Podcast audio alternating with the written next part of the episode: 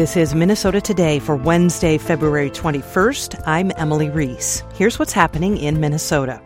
A public memorial service for the three first responders killed Sunday in Burnsville is set for next week.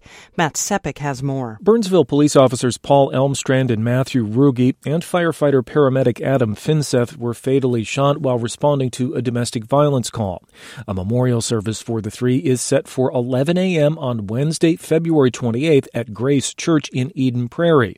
Investigators say 38 year old Shannon Gooden, who had a history of violent, controlling behavior toward his romantic partners holed up inside a house with seven children early Sunday.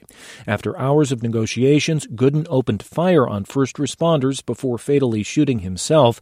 A judge had prohibited Gooden from possessing firearms following a 2007 felony assault conviction. I'm Matt Sepic, Minneapolis.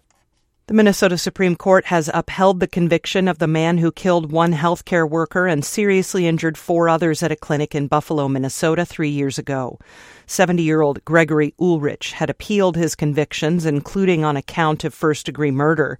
He had argued that the district court should have granted his request to change the venue and reject a specific juror. His appeal also questioned whether the record supported the jury's guilty verdict. The Supreme Court rejected those arguments in an opinion filed today. Ulrich is serving a life sentence.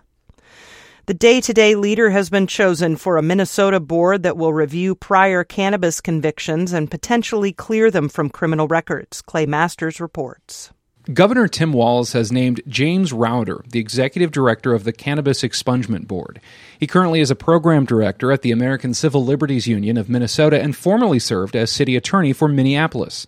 The five member board was created by the law that legalized marijuana in the state. The panel could wipe felony level convictions off records completely or reclassify them. Board members will decide if an expungement is in the public interest and wouldn't create a risk to public safety. The marijuana law also has an automatic expungement mechanism for lower level offenses, such as illegal possession. The Bureau of Criminal Apprehension is developing that protocol and says it could be ready by late summer. I'm Clay Masters at the Capitol.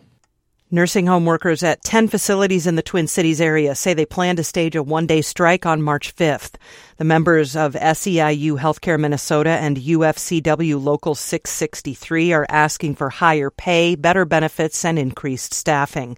Labor shortages have left many nursing homes short staffed, and workers in the union say that gives them too much to do for too little pay. They say better conditions would bring more workers into the field. Forecast models continue to indicate a good chance for temperatures in the 60s in parts of Minnesota early next week. MPR meteorologist Sven Sundgaard says the Twin Cities has seen 60s in February only six other times in records going back more than 150 years.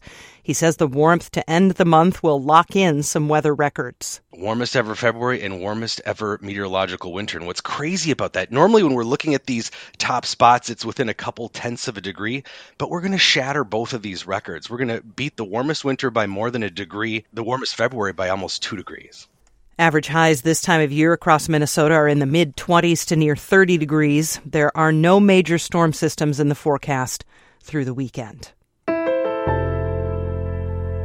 In sports, the girls' state high school hockey tournament started today with small school quarterfinals. Large school quarterfinals are tomorrow. The Wild lost to the Winnipeg Jets last night 6 to 3. A Wild win streak came to an end at 6 games. They play the Oilers in Edmonton on Friday. The Timberwolves resume regular season play after their All-Star break on Friday at home against Milwaukee. Gopher women's basketball team lost at Wisconsin last night. Gopher men's basketball team hosts Ohio State tomorrow. Twins have started spring training in Fort Myers, Florida. They've got an exhibition game coming up on Friday against the Minnesota Gophers. And then the Twins' spring schedule begins Saturday against the Pittsburgh Pirates, also starting Saturday. Minnesota United kick off the 2024 regular season on Saturday against Austin FC. Your Minnesota forecast tonight partly cloudy, lows will be in the low 20s and low 30s. Tomorrow, sunshine with highs in the upper 30s to the mid 40s. That's it for Minnesota today. Thanks for listening. Phil Picardi will have an update for you tomorrow morning.